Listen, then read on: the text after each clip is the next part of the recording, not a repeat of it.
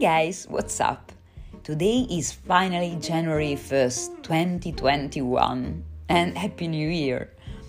I wish everyone a year full of music and happiness. Today I'm gonna talk about Sinead O'Connor. Born in Dublin in 1966, she was one of the most fascinating voices of the 90s. In 2018, she converted to Islam and changed her name to Shuhada Davitt. The singer in recent years has been plagued by depression and personal problems.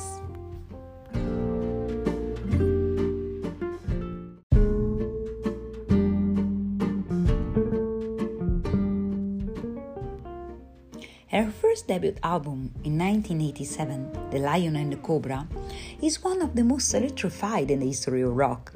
Starting with the album's cover, featured the shaved singer screaming, in opposition to the usual female images of the time. But her talent shows it with the second album, I Don't Want What I Haven't Got, in 1990, which includes Nothing Compares to You, the song written by Prince. On a late summer evening in 1990, Sinead O'Connor is about to take the stage at the Garden State Arts Center in New Jersey. But they warn that she has to wait because the national anthem will be played first. At which point the singer threatens not to performing and justifies herself by saying she doesn't want to go on stage after the national anthem of a country that censors, arrests, and persecutes people.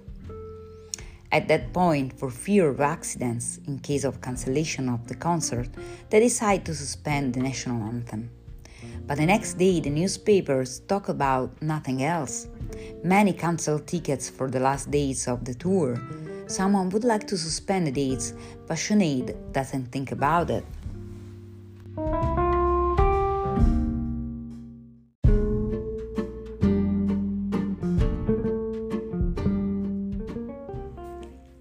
Years later, on October 3, 1992, she is invited as a guest to the famous TV show Saturday Night Live.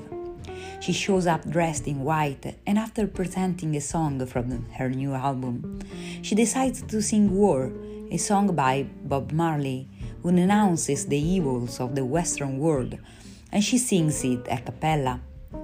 At the end of the song, she takes the photo of Pope Giovanni Paolo II and tears it up, saying, Fight your real enemy. NBC received 5,000 protest phone calls. After two weeks, Sinead O'Connor returns to America at Madison Square Garden, but she is greeted by boos. Her open and not very diplomatic statements have covered the sound of her songs.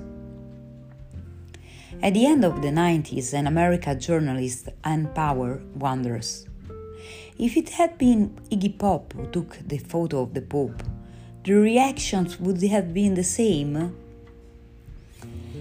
The song that I recommend for you today is Nothing Compares to You. Have a nice day.